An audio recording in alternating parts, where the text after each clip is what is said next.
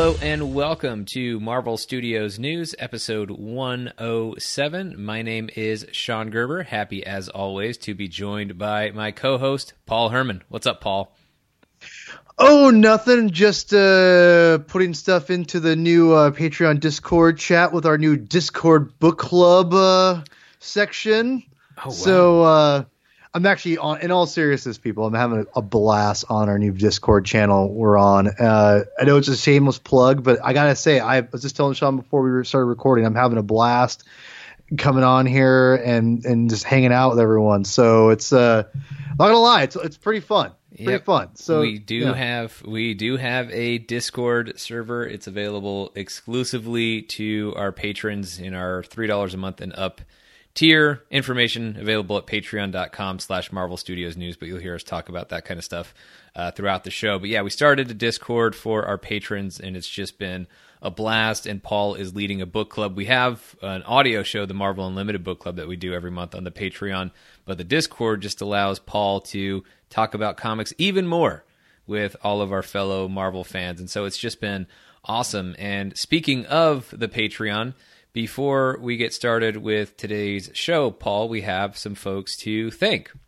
So thank you Yes. very much to Nathan Miller, Daniel Pereira, Nick Sino, Mark Beatty, Derek Beebe, Joshua Sherbet, and Nick DiToda. They are the latest patrons over at patreon.com slash Marvel Studios News, and they are eligible for, of course, the Discord and can participate there, and get access to all kinds of exclusive content that's not available anywhere else, including the Daily Bugle, where I'm talking about Marvel news every Monday through Friday, and there's multiple weekly Q and A shows. There's a lot of stuff on our Patreon. Uh, but what we're going to talk about on this week's episode, I'm pretty sure you've all guessed it. We are going to talk about the Spider-Man Far From Home teaser trailer. And what's so fun about days where we get Marvel trailers is there's the excitement that I have for just me being able to watch the trailer. But then I also know that I'm going to very soon talk to Paul and get his thoughts on the trailer. And for those of you who follow at Herman22 with two N's on Twitter, you damn well know that Paul's not really going to tell you what he thinks about a trailer or a movie until he comes on the show. Mm-hmm. So, uh, Paul, you were as cryptic as ever today. I try to be. You can watch my stupid face on Superhero News on YouTube reacting to these trailers because there was an international one too, so you can see me reacting to all of the footage that we got today. So there's not really a lot of suspense left as far as uh, whether or not I'm coming down positive or negative on uh, the footage that we had today. But Paul, I don't know where you land, and this is true by the way. I know I say this, um, but it really is accurate. I don't text Paul before the show and think and ask him, "Hey man, what'd you think?" Like I don't try to find out before the show. I try to go in blind, having no idea if Paul and I are going to spend an entire episode fighting. So I don't Well, really. there is there's one. I think you asked. You had to know what I thought about uh, Infinity War. You had to know. I think I Oh, yeah. right Yeah, away. yeah. That was one of the. I we, but I called you like right afterwards. Yeah, yeah. So every once in a while there are exceptions, but generally very speaking, rare, yes. and this instance included, I don't know what Paul thinks of Spider-Man Far From Home, and it's that much more suspenseful when we know that Paul is, you know, his favorite character is Spider-Man. So Mm-hmm. I know that while he's going to look forward to a Spider-Man trailer as much as anyone, he's Mm-hmm. also more likely to be critical of a Spider-Man trailer Yeah. than potentially That's anyone. true. True. But that that's what happens. Like the more you're a fan of something, I think the more you might watch it with a critical eye. In some ways, you're biased in favor of it, but in other ways, it's like you have very high expectations for what stories or movies with that character ought to be. So, Paul, as I continue to drag out the suspense for everybody who's been waiting all day to figure out what you thought of the Spider-Man Far From Home teaser trailer, what'd you think? Well, so I I have to say that I really I like the trailer. I, I, I like this trailer a lot. Um, it's one. It's something that um, how do I say? It's not what. It's not a trailer, trailer that blew me out of the water. No pun intended. Um, with uh, Hydro Man's uh, qu- uh, quotation marks Hydro Man Yeah. um whatever so it to me, this trailer did a great job of setting up the basic story, and and I think, and someone on Twitter had, had even said like I pretty much pieced a whole movie out in this one trailer, and it's true. They they pretty much give you everything, yeah, or so we think. True, true. It certainly it, it certainly appears that way, if that makes sense. Um, but uh, but well, anyway, as this as, is Sony and not Disney, so yeah, that's probably true. yeah. Going back to the Homecoming trailers, yeah, we we pieced yeah. a lot of that together. Not uh, not Adrian Toomes being Liz's dad. No, uh, no, that was yeah. So yeah. at least they saved one good surprise for the theater. Right, right, right. So that being said, with with this specific trailer, um, I, I wonder whose dad great... Mysterio is. No,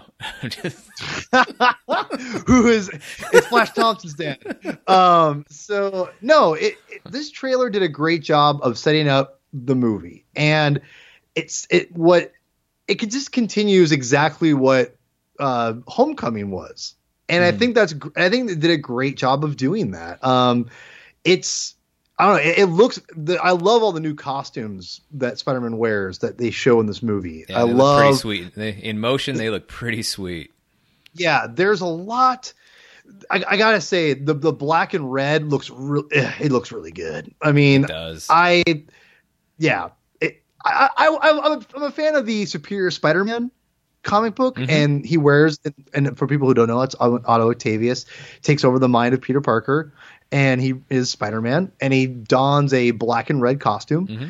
and kind of the somewhat of the inspiration for that in this. And oh, totally. I, I really they went to I don't know. I'm sure you had to have seen it by now, but when they were doing the concept art for Homecoming, Ryan Meinerding, who's the head of visual development at Marvel Studios, and he was leading the visual development on uh, Homecoming, and he did again on on Far From Home. Like he designed the Superior Spider-Man version of the suit. He put that in as as an option. Obviously, they didn't use it, in Spider-Man mm. Homecoming, but clearly there was something about the black and red that that caught on and, and found its way into this one. Yeah, and so it looks really slick. Um, yeah, I, I don't know. There's there's a lot to like because the it's funny because I think one of the biggest and it's not it's not even a criticism for me necessarily, but one of the biggest things that people a lot of hardcore Spider-Man purists will complain is that this is not a typical Spider-Man you know, setting, adventure, et cetera, et cetera.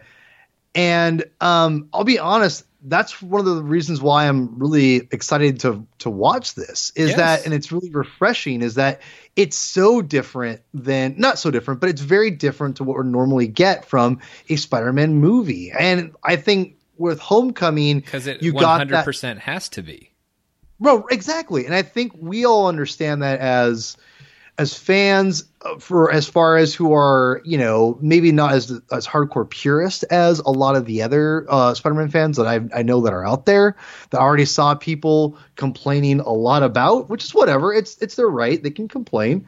Um, you know, I don't necessarily necessarily agree with everything. There's some things that we'll get into that I I'll, I'm gonna it's call them nitpicks. Okay, so but for the most part, this again, this feels like a Spider-Man story. There's a couple things in here that I'm not like you know, you I could argue that are, eh, but at the same time, I like the idea of getting a different story because again, we've already got three in the movie, just movies alone. We've already got what five Spider-Man films that, again, are pretty accurate to the mythos of Spider-Man. And Homecoming, I thought was pretty was fairly accurate to an extent with the mythos of Spider-Man, with mm-hmm. also doing its own thing. And I feel that this Far From Home trailer just kind of doubles down that on a, a lot more and bridges or um, not bridges but builds off of that whole movie. And again it's a sequel. It, it, this is all no dust stuff. I want to make that very clear. I'm not trying to you know act like i'm breaking a you know bound or breaking a uh, mind-blowing thing here with this. But it just was really evident to me that they're really taking that to the nth degree in this movie. And i think that's going to really one upset a lot of purists. And but i think for people that like me who really loved uh, homecoming they're gonna love this movie just as much. And but i think also it's just it's just one of those things where you have you know if if you're like me there's a couple things you have to kind of go okay I, I, understand what they're trying to do. I just have to accept it. And i'll get in those later. But i i love everything that for the most part uh, that i see in this. I love seeing nick fury and spider-man. I love peter's reaction to nick mm-hmm. fury i that like that to me was that to me felt like peter parker and spider-man you know i mean again like nick fury that's a little more recent stuff with the whole Ultimate cartoon that came out about what five six years ago, something yeah. around there. Yeah. Um, and which is fine. It was, I like that cartoon a lot actually. I know a lot yeah, of people it's did. really good. Uh, it, it's really fun and cute. And again, that was Spider-Man being a field a, uh, a shield field agent, a shield agent, and I but I love I love the response that Spider-Man has because it just it just feels like yeah, like Spider-Man knows who Nick Fury is, and he knows like how how much of a big deal that he's talking. Yeah, I him. got that. Que- yeah, I got that question. Um, you know, I was recording a Q and A episode today for the Patreon. Shameless plug alert. Uh, but then, uh, you know, the the question came up. Also came up on the Discord before that. Shameless plug alert. Uh, you know, they when of how Peter Parker would know who Nick Fury is, and I thought of I pretty much see it as Nick Fury became public knowledge after Avengers, but even if you don't agree with that, he became public knowledge in Captain America the Winter Soldier. All of S.H.I.E.L.D.'s secrets were dumped onto the internet in that movie. So Peter Parker would have the opportunity to know who Nick Fury is, and that's assuming that there are no conversations that could have happened off screen between Peter Parker and Tony Stark or anyone else at any point in time who could have briefed Peter Parker as to who Nick Fury was. So I don't think it's a leap at all that Peter Parker would know who Nick Fury is and, and know enough about him to react the way that he does in this trailer. And yeah, I'm, I'm with you. I mean, I, I loved the the footage that we got today. This teaser trailer, I thought it was great. I thought it uh, it looked cool to see those new suits in motion. I love the little flipping eyelids or whatever, or the goggles on the stealth suit. Uh, the black yeah, and red exactly. suit just looks fantastic, especially when he's mm-hmm. gliding with the web wings. I mean, it's just it's just dope. Like I, I love it. Um, and then and don't worry, everybody, we're going to get to Mysterio in the fishbowl. We're not going to forget. Yes. Um, but because I know we're going to spend a lot of time on that, so we better get everything else out first. Exactly. That's so, why I left it alone. yeah. So like, I think it looks cool, and also I love seeing like Spider-Man in Europe and getting a, a different setting and a different setting on Earth. Like we got a little bit of the Washington D.C. stuff in Homecoming, but for the most part, we've had Spider-Man adventures in New York, and so now moving him into unfamiliar places that are still, again, Earth based, not necessarily going out into space and being on spaceships or on Titan like we got in Infinity War. Uh, but I like seeing Spider-Man in these uh, in these new environments where we're not used to uh, where we're not used to seeing him, and also the action looks big with these elemental mm-hmm. creatures or whatever they are. You know, one of them looks like Molten Man, one of them looks like Hydro Man, and I don't think that they actually are those characters.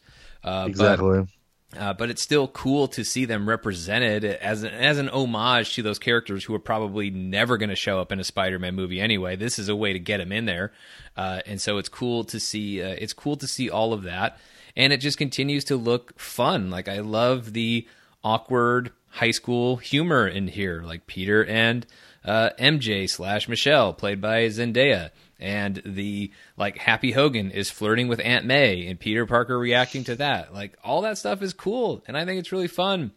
And I'm really enjoying it. And it's it's going to be the same debate all over again as far as how some comic book purists might feel about some of the changes that are being made when it comes to making this fit in the MCU, but to me, it's not even so much about fit in the MCU. You could make the Raimi films and all that other stuff. You can make a lot of that material fit in the MCU, but what you can't really change is, or what you have to worry about is just retreading on all this stuff that's already happened. I mean, mm-hmm. you and I can go back to, and it was actually it's actually four years ago next month when the deal was announced between oh, Sony gosh. and Disney sharing Spider-Man uh, and Disney slash Marvel Studios.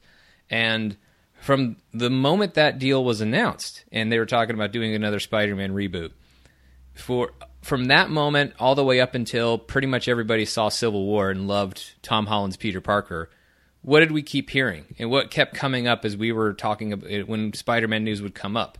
Oh, great, Spider-Man! Here we go again. Mm-hmm. Haven't we seen this? Haven't we seen this?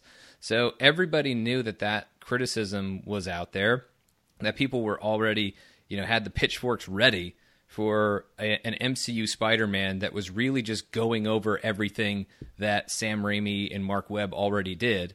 So they have to do some things differently. And of course, they would want to do things differently so they could have their own take. But I continue to believe that this is still faithful to the core of who Peter Parker is, the core of who Spider Man is, and that's the stuff that I care most about. And it's fine if people don't agree with that. Okay.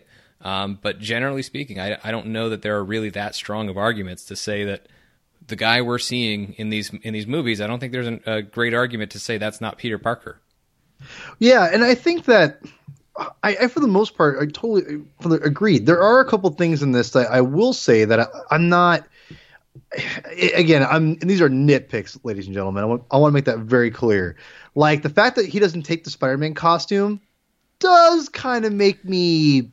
Spider-Man threw his his costume in the trash in a Spider-Man comic book. There's a famous they, cover about it. So, like the I, idea I that he wouldn't take the Spider-Man costume and saying that's not Peter Parker, that's not Spider-Man. No, that's that's I, just, a bad take. I just I no, it's just it's it's it's not a bad take, Sean. What, what I'm trying to say is that it's just something that I I just don't necessarily see Pete doing because again, during that time when he throws in the trash, he's going through a it's a totally different situation. This well, we don't know what he's going through here. Like rather true, rather than saying this is not Spider-Man, it should I'm just not saying that either. It, it should just it should just provoke the it should just prompt the question of why is he doing this?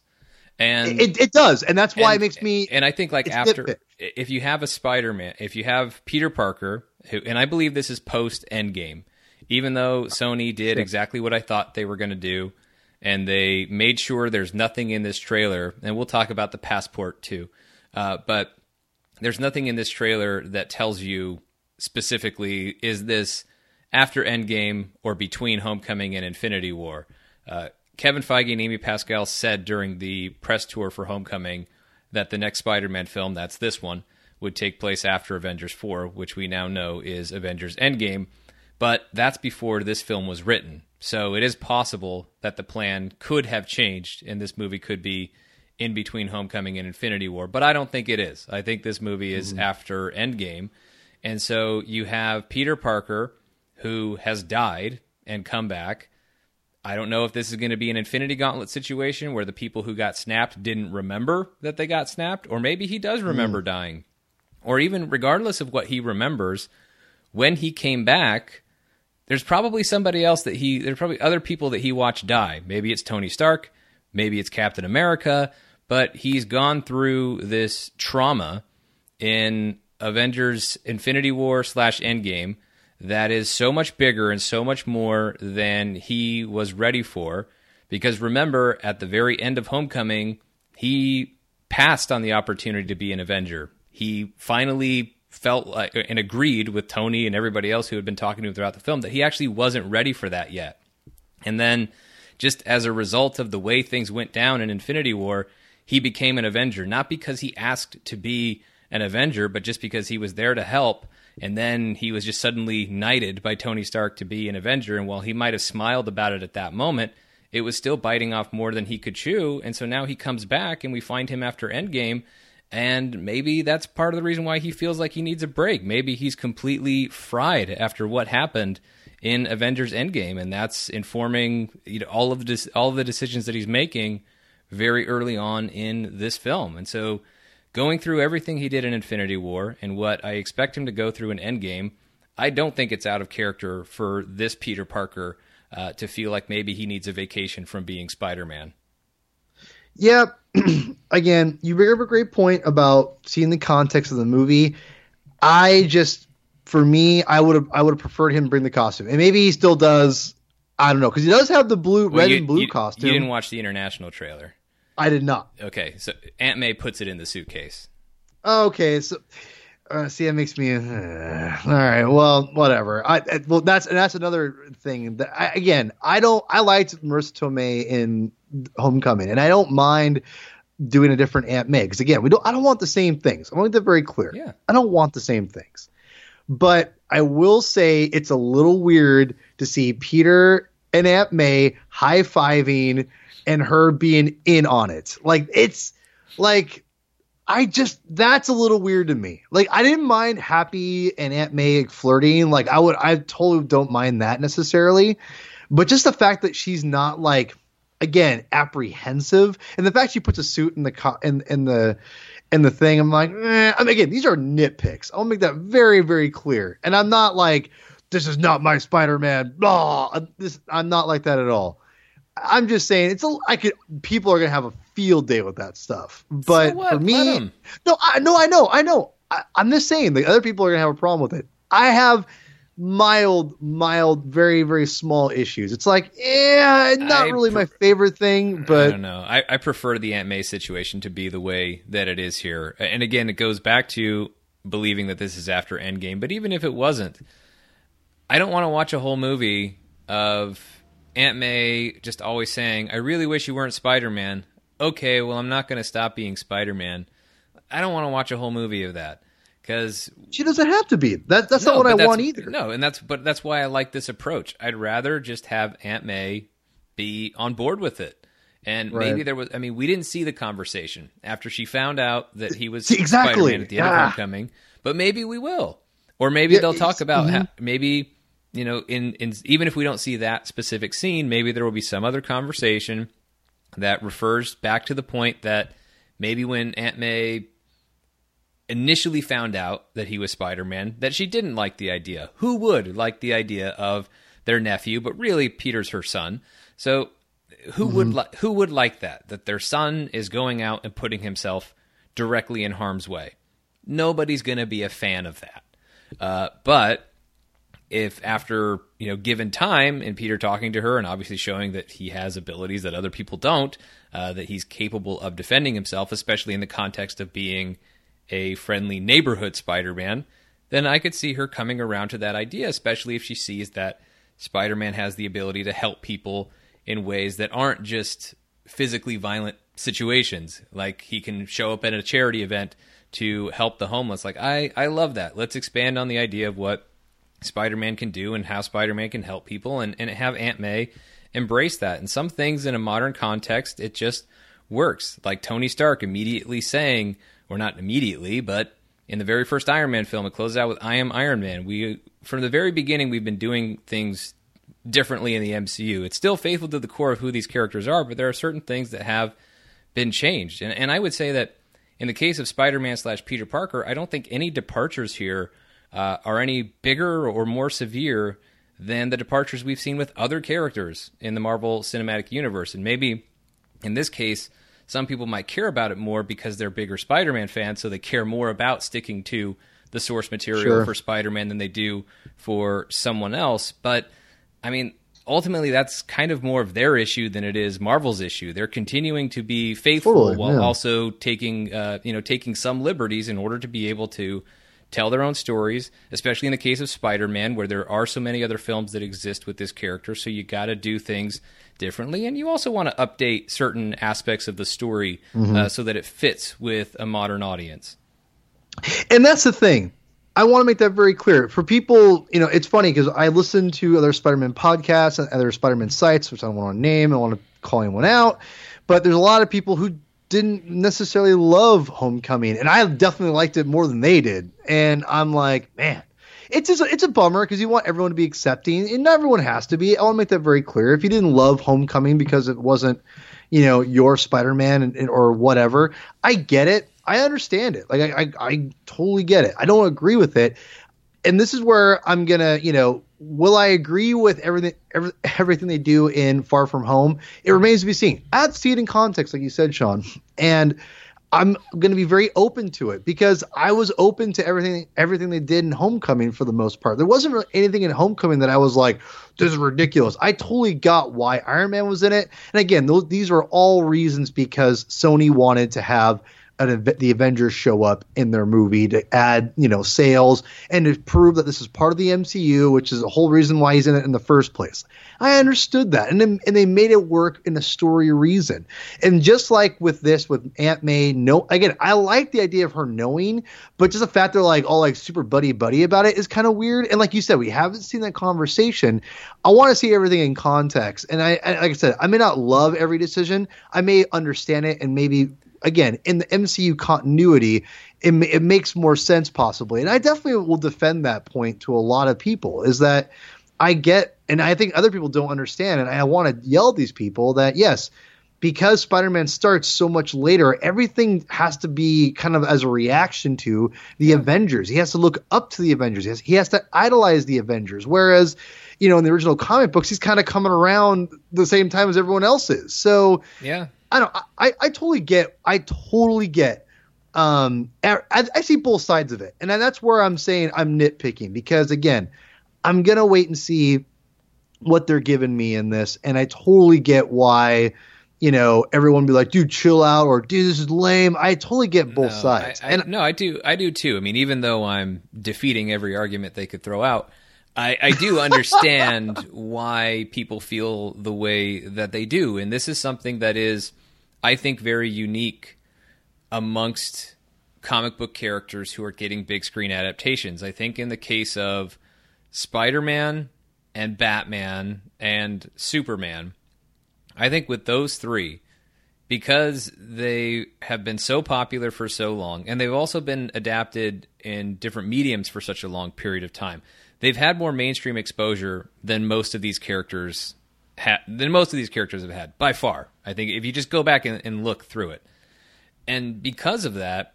you have more people who have an even stronger idea in their own mind of what is and isn't right for the character. So coming from the world of uh, you know starting my career in podcasting and writing about this stuff on a Batman site, and being before that an admin on a message board for that for a Batman site, and you see these debates and participate in these debates about what is and isn't right for Batman, and seeing more of that for Batman in the wake of the DCEU era. And then you see that also with Superman in the post Man of Steel era and now you see this with the MCU with Spider Man. You don't really get these kinds of debates, uh, and certainly not uh, as frequently and not with the same level of intensity for Iron Man and the Guardians of the Galaxy and Aquaman and Black Panther because there just aren't as many people who have as much of a, you know, fully formed idea in their head of who those characters are supposed to be that's been informed by their favorite stories across different mediums uh, for you know their entire lives. It's just different with I think Spider Man, Batman, and Superman. I think, and which in some ways that makes it harder. Uh, so I totally understand why this kind of stuff uh, I think happens uh, when it comes to having you know purists of you know I don't even like calling them purists, but if that's how they identify themselves, fine. Well, that's what they uh, would say. Then yeah, fine. Uh, but that's not necessary. But like that's why you have people who feel so strongly that it needs to be this certain way, and it shouldn't be. Uh, you know, it, it shouldn't have all these different liberties and departures and things like that that you see in the Marvel Cinematic Universe. But not that many. There aren't enough people to really care about it when you see a departure in Black Panther or uh, you know or right. Drax the Destroyer. Yeah, and I think that again, this is why I I'm I don't fall in that camp, Sean. Whereas I'm like, this is not my Spider-Man. You know, I'm not like that because like Drax, like Drax has gone through different iterations and things like that. And again, the core of it is there. And I and I feel that's ultimately the most important thing. And I feel it's there. And I feel that like in Homecoming, they did a great job of teaching Peter to be, you know, to push himself. Again, he had his raising the the the rubble uh, scene, which I loved. And I know I, there was criticism of, you know, why did he think of Tony Stark and not Uncle Ben during that part? You know, and again, like in that moment it's just different because of the of the, what we're given in the in that continuity of the MCU it, whatever right? So again I totally get the essence of what they're doing and I think the core is still there in Spider-Man. Is it 100% perfect of what I would do in, in, in a translation as far as if they consulted me I would say it's pretty close, but not everything. Just like sure. a lot of things out there. But at the same time, I do definitely feel like they diff they have nailed the character to for the most part. And I feel, and again, and when I say that that that Far From Home is like uh, even building off of Homecoming, I really do mean that. But it's but they are building off of different kind of vibes and things that normally doesn't happen in Spider-Man comics. Again, not necessarily a bad thing. And you're seeing that build off of into Far From Home in this one little trailer we've got. So, I, and again, I'm preparing myself for again. This is not going to be exactly a clean cut version of Spider-Man that I have exactly in my head, and I have to know that because again, Spider-Man doesn't belong to me. If anything that Spider-Man into the Spider-Verse showed me is that Spider-Man anyone can be Spider-Man. That means anything and any, you know, all these different iterations of Spider-Man uh, you know, and Spider-Women you know live on and and, and, Sure. and everyone views things differently and that's the beauty again of bringing Spider Verse because it's an amazing film, literally an amazing film. Um, is it, it it really doubles down on, in my opinion, that shows you that this is not every Spider-Man's going to be exactly the same, and I feel like it actually really actually helps me. Even though, again, I loved Homecoming, it helps me accept what I see in Far From Home for the most part. Again, I'm nitpicking when I say those things, but at the same time, I'm going to be true to myself and still say, like, yeah, and then I don't know how I feel about that right now. But again, Spider Verse movies like that, they really do show you that this is not Spider-Man's evolving right now, and I think that's the biggest thing that 2018 has shown us. And Homecoming, let's be real, even though it came out a year before, it's kind of like the the the, the what's the word? The uh the pre-show if you will. It, it kind of started preparing us like hey spider-man's going to start evolving here real soon. He already had with miles morales back you know and, back a while ago years ago. But now it's really getting kicked into high gear that you know spider-man is not going to be the same and that it's he is developing. He is you know evolving into different things and different forms for different generations.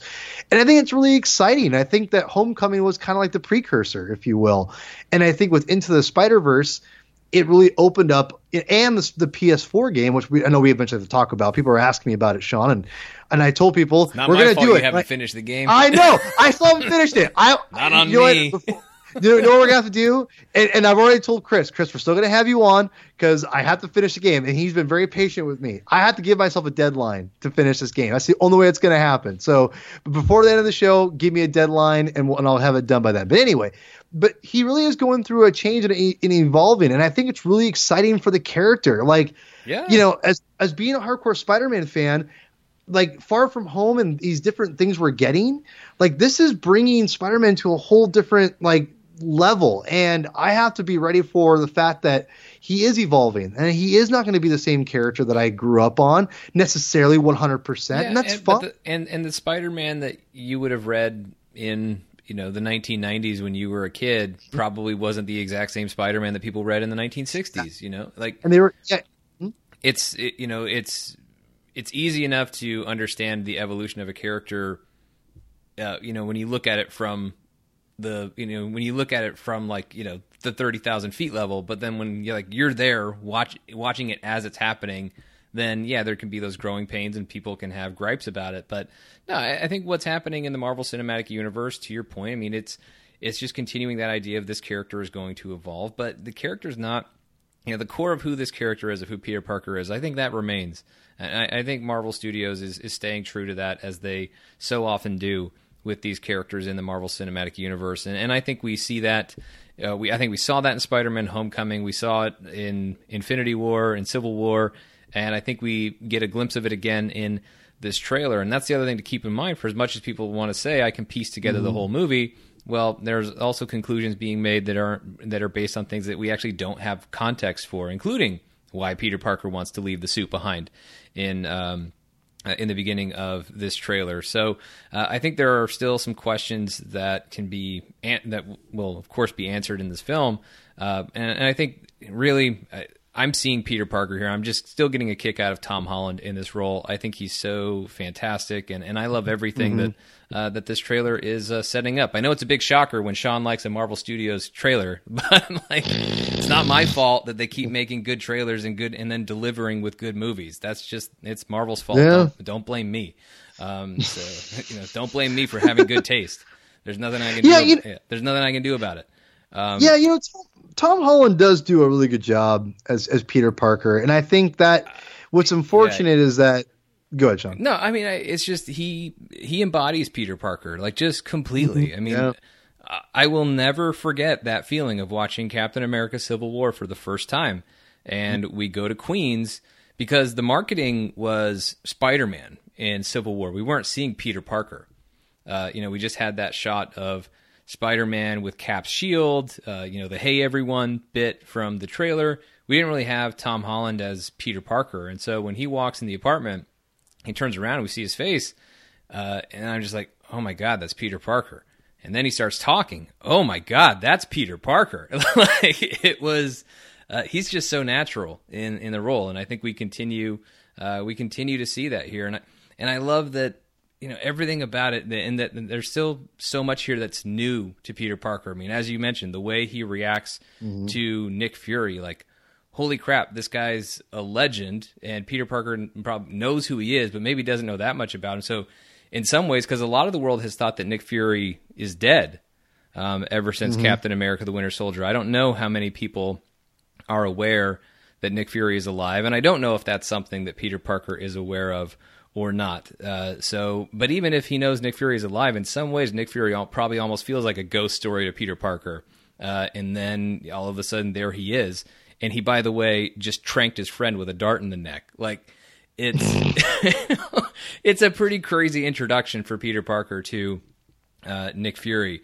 Uh, but I just love uh, I love these moments of Peter, you know, realizing, you know, just getting deeper and deeper into this big world of the Marvel Cinematic Universe. Obviously, he's seen it get like as big as it possibly can in a battle in space with Thanos, but at the same time, like there are still certain things that are going to intimidate him and shock him, and and uh, and including you know some of the elemental creatures that we see and some of the big action beats mm-hmm. that it mm-hmm. looks like that's going to set up.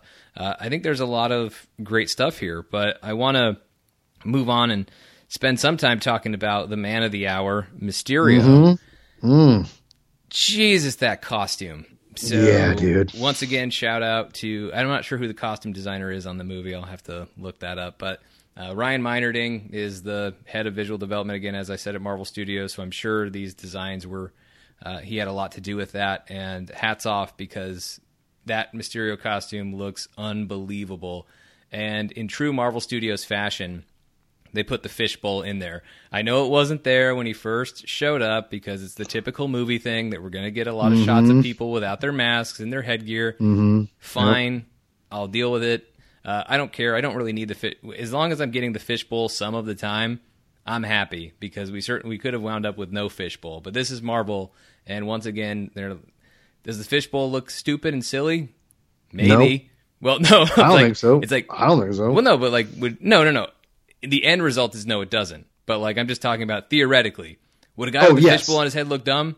I don't know. Yes. He might, but he always looked pretty cool yeah. in a comic. So let's see. And that's that's the Marvel Studios way is they're going to try it and they're going to see. Now, some there are some things that they've tried to do from the comics that they couldn't make work or haven't been able to make work. Like they tried to give Scarlet Witch a headband and they couldn't find a way or some sort of headgear in the MCU, and they haven't found a way to make that work and make it look good, but they're always going to try. And so they tried with the fishbowl. They found a way to make it look uh, good, and it looks great in this. That costume design is just, it's fantastic. It's a dream come true. This is exactly mm-hmm. what I was hoping for. This is so comic booky, just so fantastical. Like I, everything about this is what I was dreaming of when we found out several months ago uh, that not only was Jake Gyllenhaal in talks to be in this movie, but the role that he was in talks to play was Mysterio, uh, which, as I said before, Mysterio was uh, coming into this film. Mysterio was number two on my list for Spider-Man villains that I wanted to see in this series. Number one was Kraven, and apparently Sony's still developing a solo movie for whatever the hell with that. Uh, so that's off the table. So next on the list is Mysterio, and I am thrilled with what I'm seeing of uh, Mysterio in this Far From Home trailer. Yeah, this was this was always the character that I thought would be the hardest to not bring on the the, the screen. I, I, to be honest, I always thought the fishbowl could work on screen, you know, but I I just for his powers based, it, they're weird and I'm really intrigued with this trailer of what they're what they're giving us with Mysterio. And it's it's very it still seems true. You see the smoke around him. The mm-hmm. green, it's it, you know, it's still it's green smoke, but still like there's green smoke with with uh, Mysterio in the comic books. He has all kinds of different smokes. But anyway, um, my point is that you know, this the character himself is a tough, like just power level, like you know, a physical match for Spider-Man. Like you really need to figure out how it's all going to work out, basically.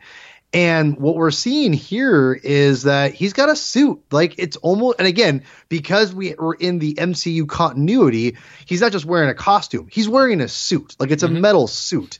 So again, you have the fishbowl well, I think obviously the fishbowl is just like Iron Man's helmet. Like it just kind of comes up and comes off. Like, yep. you know what I mean? Like it, when he wants. So just like when he goes into battle, he goes in battle with the fishbowl. But when he's just hanging out talking, he's going to have it off. If, you know, just like Tony would in, in the Iron Man and Avengers films. So to me, that what was evident through this trailer. I went, okay, 100%. So if you, you know, if you look at the actual costume of Jake Gyllenhaal, it is just it is to me, in my opinion, pitch perfect, like 100% Mysterio. I mean, you can't. To me, it's like I actually really like the gold. It normally doesn't have the gold um, in the front; it's all green. But I actually really like the gold they gave him. Um, yeah, because there's still green else, in there, and the, the gold yeah. just the gold helps the green pop. Because no, totally, if the green was all by itself, then it would just look like this green unitard that mm-hmm. he's wearing. Mm-hmm. But because you have the gold, then like yeah, the green just it stand the green that's in the suit stands out that much more, and it's still a lot of green in the suit. Right. And so here's the cool thing about this costume it's pretty much comic accurate with the exception of the gold plating mm. on the on the chest. You've got the gold yellow gold gloves, you have the little eye things, which I think those potentially could be what the um what the thing come the the fishbowl may come out of. Mm. I don't know, maybe I'm wrong, but it connects to purple cape. The even the green lining on the costume is accurate. Like this thing is not like the vulture again, vulture costume in the movie is 1000 times better than the comic book. So make that very clear.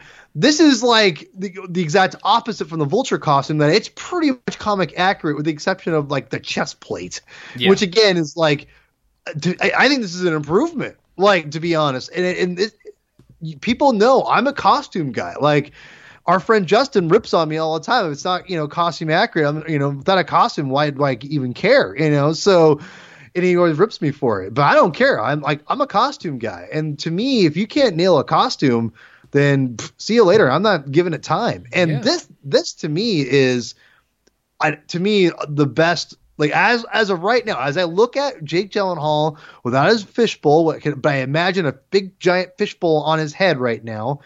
I love the costume. I think it looks great. So I would love to see this in the comic books, like straight up. Like they've done different uh there's been, well, actually, not a lot. There's been a few renditions of, of Mysterio, and I thought they'd go that um, sensational Spider-Man Clone Saga era where they have like the smoke around his head.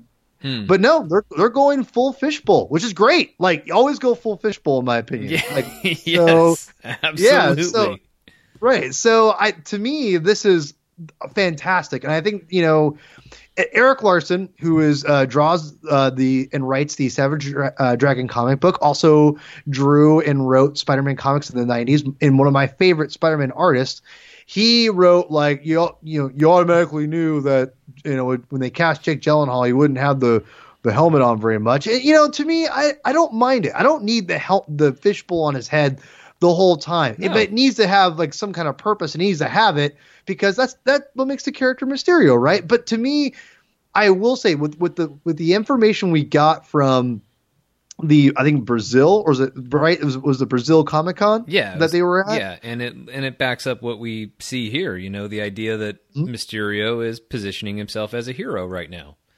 Exactly, and so, so, that would be a guy who shows his face because most of the heroes in the Marvel Cinematic Universe show their face. I know Spider Man doesn't show his face publicly, but most of them do. Uh, so it kind of it makes sense, and and also uh, when I first read those descriptions, and, and also some of Jake Gyllenhaal's comments talking about him, you know, Quentin Beck Mysterio being brought in by Fury as an expert, mm-hmm. you know, and working with Peter Parker because uh, Mysterio is an expert in these elemental creatures. And I thought, okay, so here's the plot of the movie. Mysterio is the one who's creating these things because this is his special effects wizardry.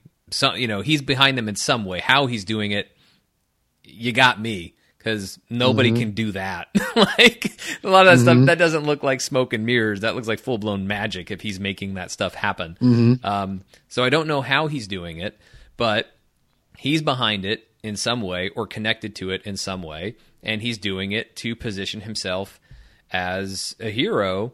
But it actually makes his costume make a ton of sense.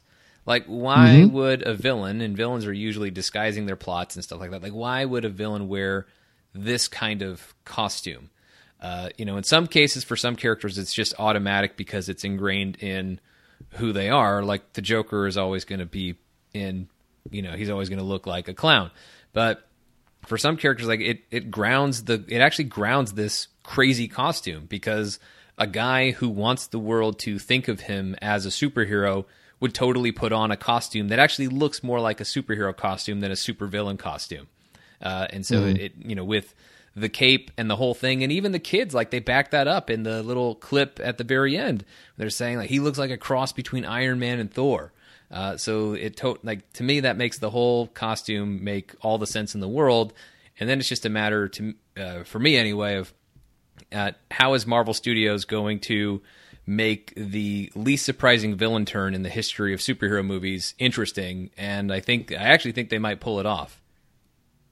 Yeah, this is. I have a couple theories. Can I can I discuss them? Is that okay? Yes, that's why we're a, here. Oh, okay. I just want to make sure I don't yeah. know if we're saving this or, or if I don't want no, to. No, no, but so we're gonna talk about other stuff in the Patreon credit scene. But thank you for segueing to another helpful plug. No problem. I, I I'm becoming very good at plugging and shamelessly plugging things. Um, no, one of the things I think that we're gonna, excuse me, one of the things I think that is going to be different with Mysterio is I think Marvel, the um, Kevin Feige and company have changed his powers. I don't know if Mysterio is going to be necessarily the master of illusion, but the master of altering things to make you think you think what you're seeing, or or basically mm so I don't think he's going to be the master of illusions. I think he's going to be the master of manipulating like, oh, I can control the elements, right? Like I can control fire and I can control water through these mm. little pyramid things that you're seeing in his helmet and in his um uh whatever it is, the right. his little smoke thing. You see him in it, you see him all like positioning things. I think that he he's controlling the elements with his costume in some way and giving people the the the uh, idea that these things are alive, and that's why he's an expert.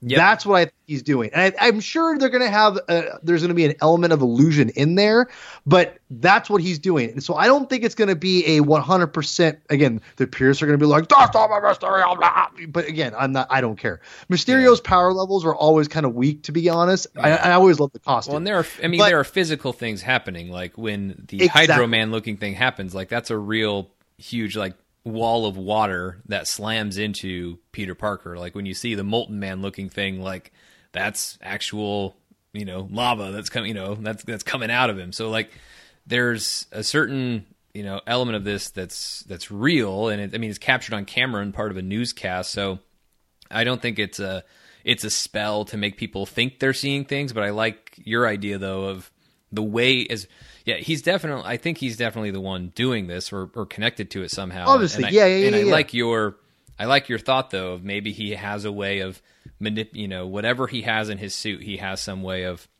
uh, manipulating uh, the elements. So yeah, he creates the threat and then he solves the threat. But yeah, that's totally why he's the the expert in them is because he's mm-hmm. connected to it and probably the one causing it. I mean, the only thing that would be shocking in this respect is if Mysterio is not a villain. But I got to say, I, I, don't want that. like I want him to. Yeah, be, yeah, yeah. I want him to be an antagonist because I want this to come down to uh, Spider-Man versus Mysterio. But here's my question for you.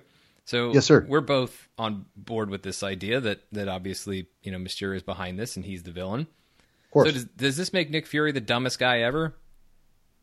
Well, who, I have like, a theory for this too. brings him in like why is Nick Fury uh, you know, why is how is Nick Fury getting duped? Because this is it, it's not a it could potentially. I'm not saying because we still there's still too much that we don't know, but uh, there's the potential here that Nick Fury could be looking really bad after having to watch Shield be completely dismantled because you know he and and everybody else had no idea that Shield was basically half Hydra the whole time. Uh, and now he finally comes back and he seems to be in charge of another covert organization, whether that's Shield 2.0 or something else going by another name. Uh, and now he's the one bringing in an expert uh, to deal with some threat, and it's the guy who's actually behind the threat. So I want to know what your theory is. The only other there, are, I have a couple things, but the one theory that I have is that Nick Fury is not a dope, and this is maybe more a matter of Nick Fury works in mysterious ways because he sometimes does of mm-hmm. keeping your friends close but your enemies closer. And that mm-hmm. in order to figure out what Quentin Beck is actually doing and how he's doing it, that's why Nick Fury is bringing him in. Okay, so mine's really radical, and I I don't think you're going to be into it, and I, I I think it's a long shot, but I think it's possible. What if Maria Hill and Nick Fury aren't those people? What if they're actors that are paid by Mysterio to set this all up?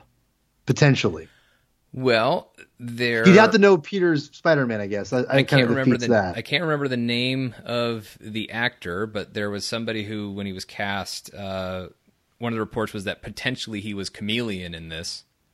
So, and that also came up on the Q and A for the Patreon. Was somebody asked if maybe there's a chance that it's chameleon uh, who's working for Mysterio, and I have to say that there is a chance. It's it's on the list of things that are possible right now, but I still lean towards thinking, at least for a good chunk of this film, this is Nick Fury. Um, I know the other thing that people are probably shouting is, "What if he's a Skrull?" And like, well, No, yeah, no, no, no, no, no, no. possible too, but I, I'd rather not.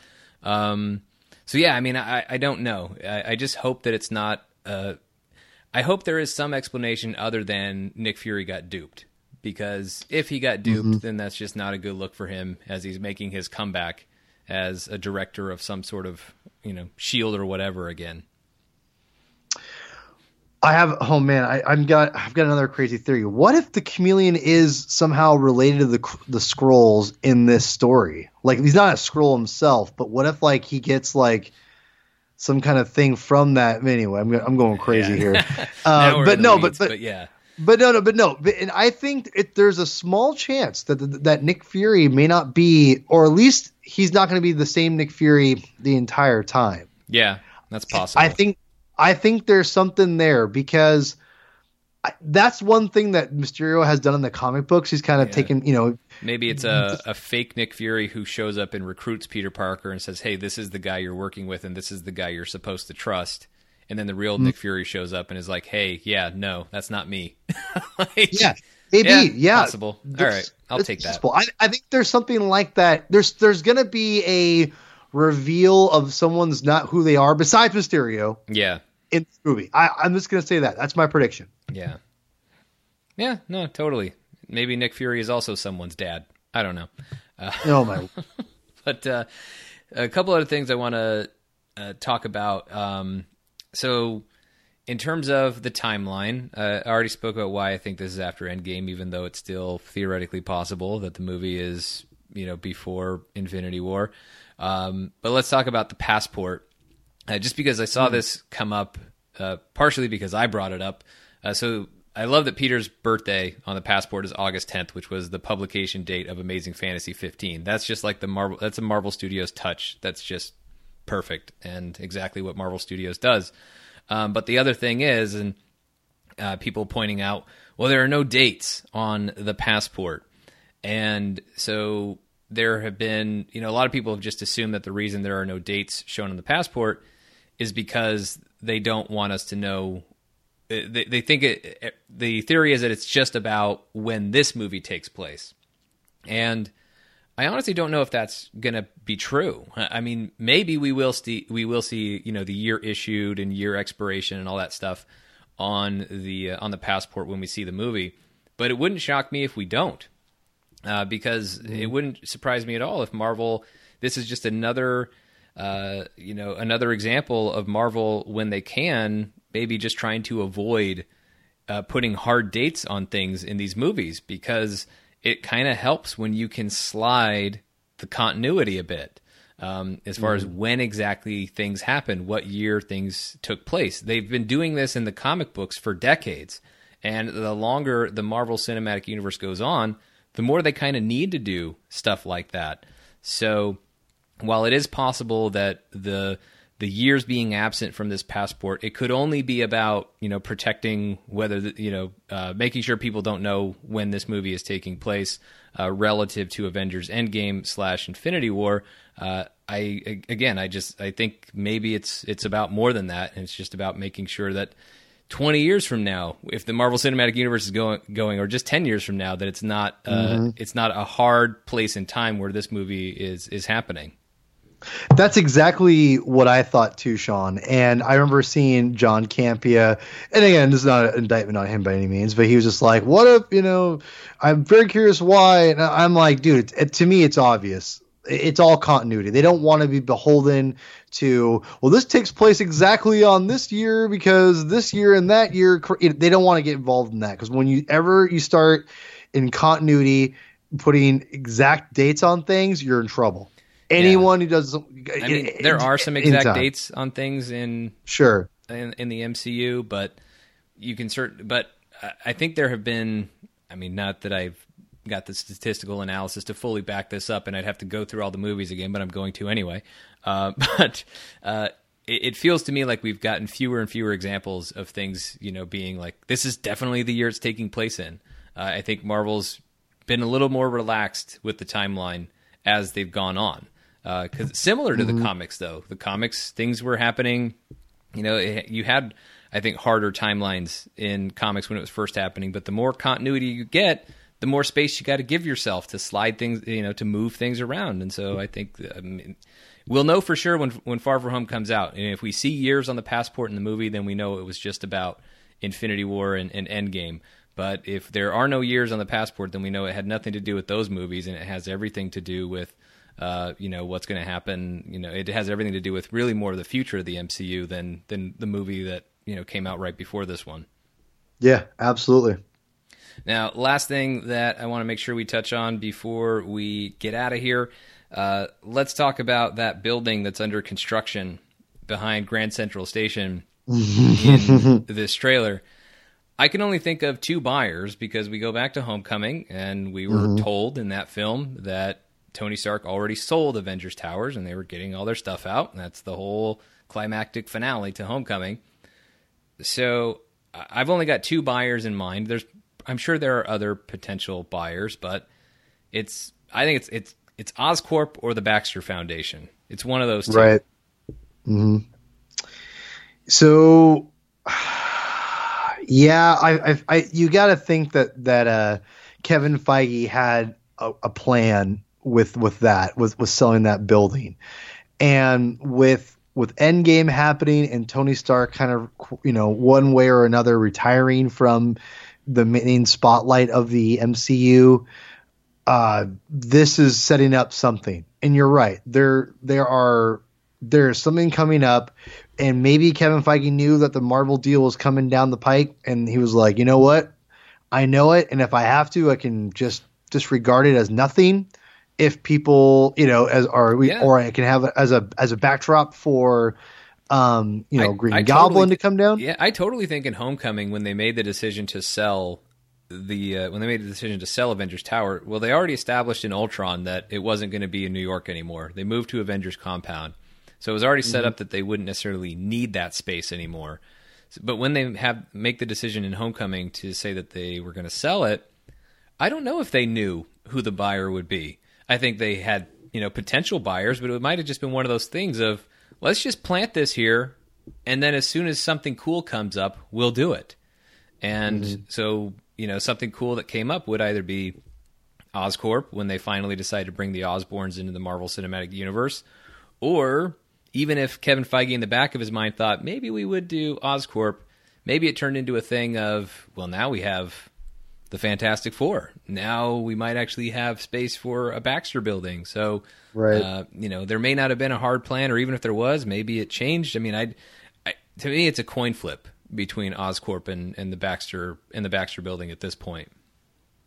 Yeah, that's kind of where I'm with you too. And I, I, I tend to think it might be more Fantastic Four related because with Spider Man being so up in the air now with, with the success of Venom and Into the Spider Verse, you know, for better for worse, people, if you hated Venom, Venom was successful uh, financially. So, you know, Spider Man's not going anywhere right now. Unless yeah. Sony really is being, you know, is thinking about selling all their properties. But with the announcement of Ghostbusters movie that just happened today, I don't think Sony Entertainment is going anywhere. So I think they're going to be in charge of Spider Man for another a long while, yeah, and we're going to be getting that. They're yeah the not just Sony Entertainment, but like their Sony proper, the CEO. I think he was talking at CES mm-hmm. last week, and he mentioned you know they're not moving away from entertainment anytime soon, and that doesn't mean that Sony won't get sold, by the way.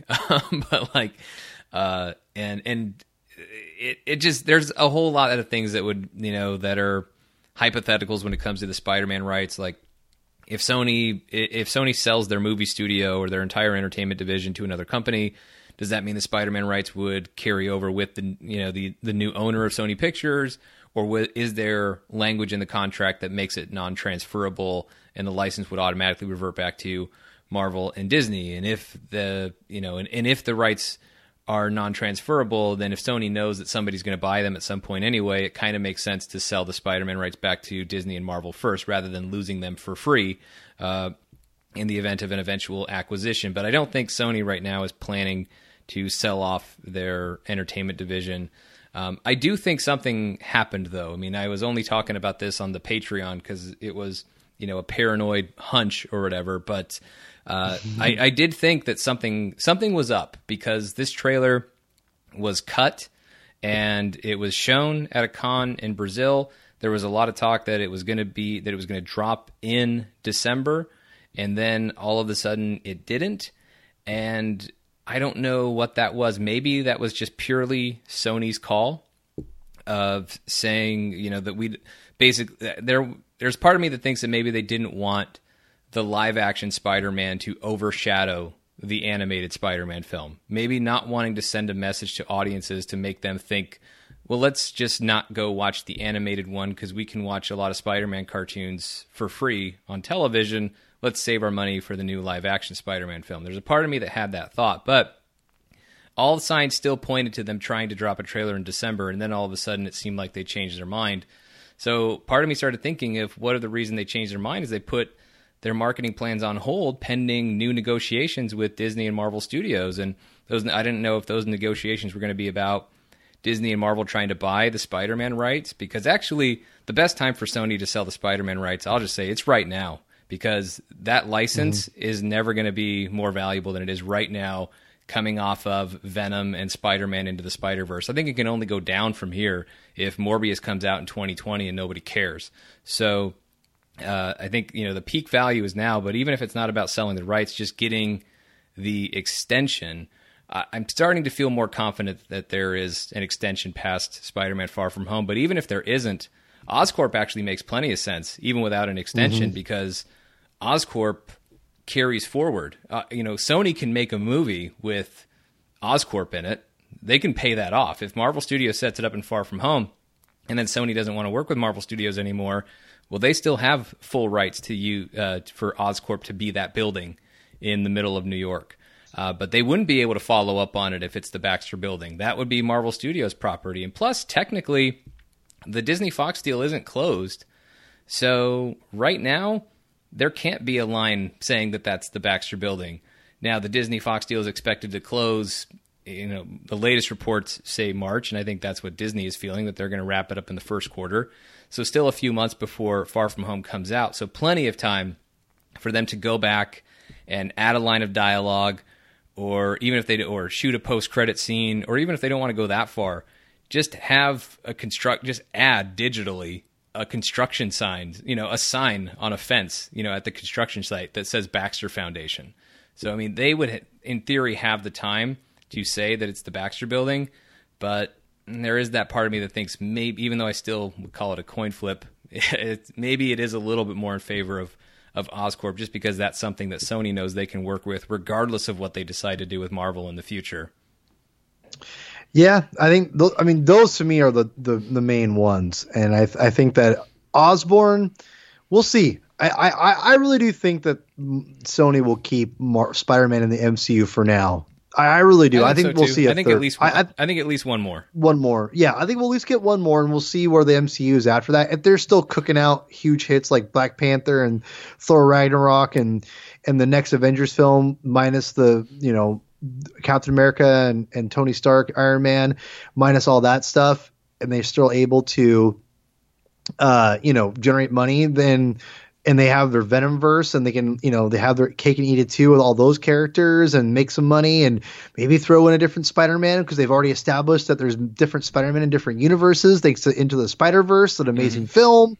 I mean, I, I really think they can have their cake and eat it too and, and have a bunch of, you know, their own Spider-Man verse and also make some extra money with Spider-Man and just by letting them Marvel have them in a couple movies here and there. I mean, and maybe it gets, it'll get to the point where Marvel will be like, you know what, we don't want to make Spider-Man movies, and be like, here, you go have Well, them. I don't Mar- think that's Marvel- ever going to happen. Uh, well, Marvel's never gone past three solo movies for anybody. So, uh, you know, they Marvel might be. I mean, Tom Holland's contract is done with the next Spider-Man solo film. So who knows what happens after that? Maybe he would re-up. Maybe he wouldn't. So, um, Right.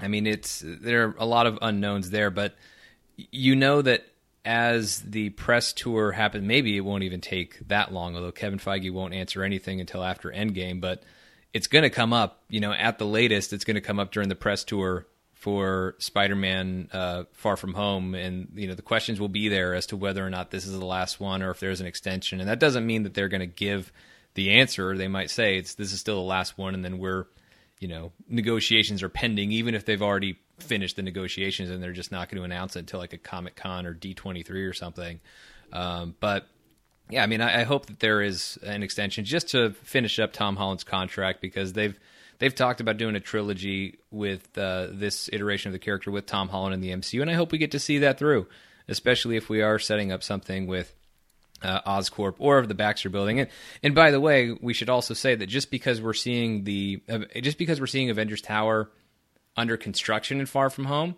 doesn't mean we would find out who the buyer is in Far From Home. It may still be a mystery that they're leaving out there and they're just updating. And it, this is just a reminder. Hey, this question is still out there as far as who bought this building, and then they can pay it off later. I will say if we don't get the answer in Far From Home, then it's definitely the Baxter Building. but if we do get the answer in Far From Home, then it could be uh, it could be Oscorp. Uh, but I think that's pretty much all I've got uh, for this trailer. Anything? Uh, any final thoughts on the Far From Home teaser trailer, Paul? No, I'm good, homie. Cool. Well, then that is where we are going to wrap up. We will have a Patreon credit scene for this episode. We're going to talk about some Marvel Studios, Disney Plus rumors, including Lady Sif. So, for more information on that and all of the exclusive content that we have, as well as the opportunity to hear this show uh, when we do these main podcasts, you get them 24 hours early on the Patreon. So, all of that information on that and our Discord available at patreon.com slash Marvel Studios News. And then you can find us everywhere, marvelstudiosnews.com, Facebook and Instagram at Marvel Studios News, and on Twitter at Marvel Newscast. Paul, I already told them where they can find you, at Herman22 with two N's. and uh, so hopefully you listen and hopefully you followed. Uh, and then if you want to keep up with me, you can do that on Twitter and Instagram at Mr. Sean Gerber, Sean spelled S E A N. So for Paul, I'm Sean. Thanks for listening. We'll see you next time.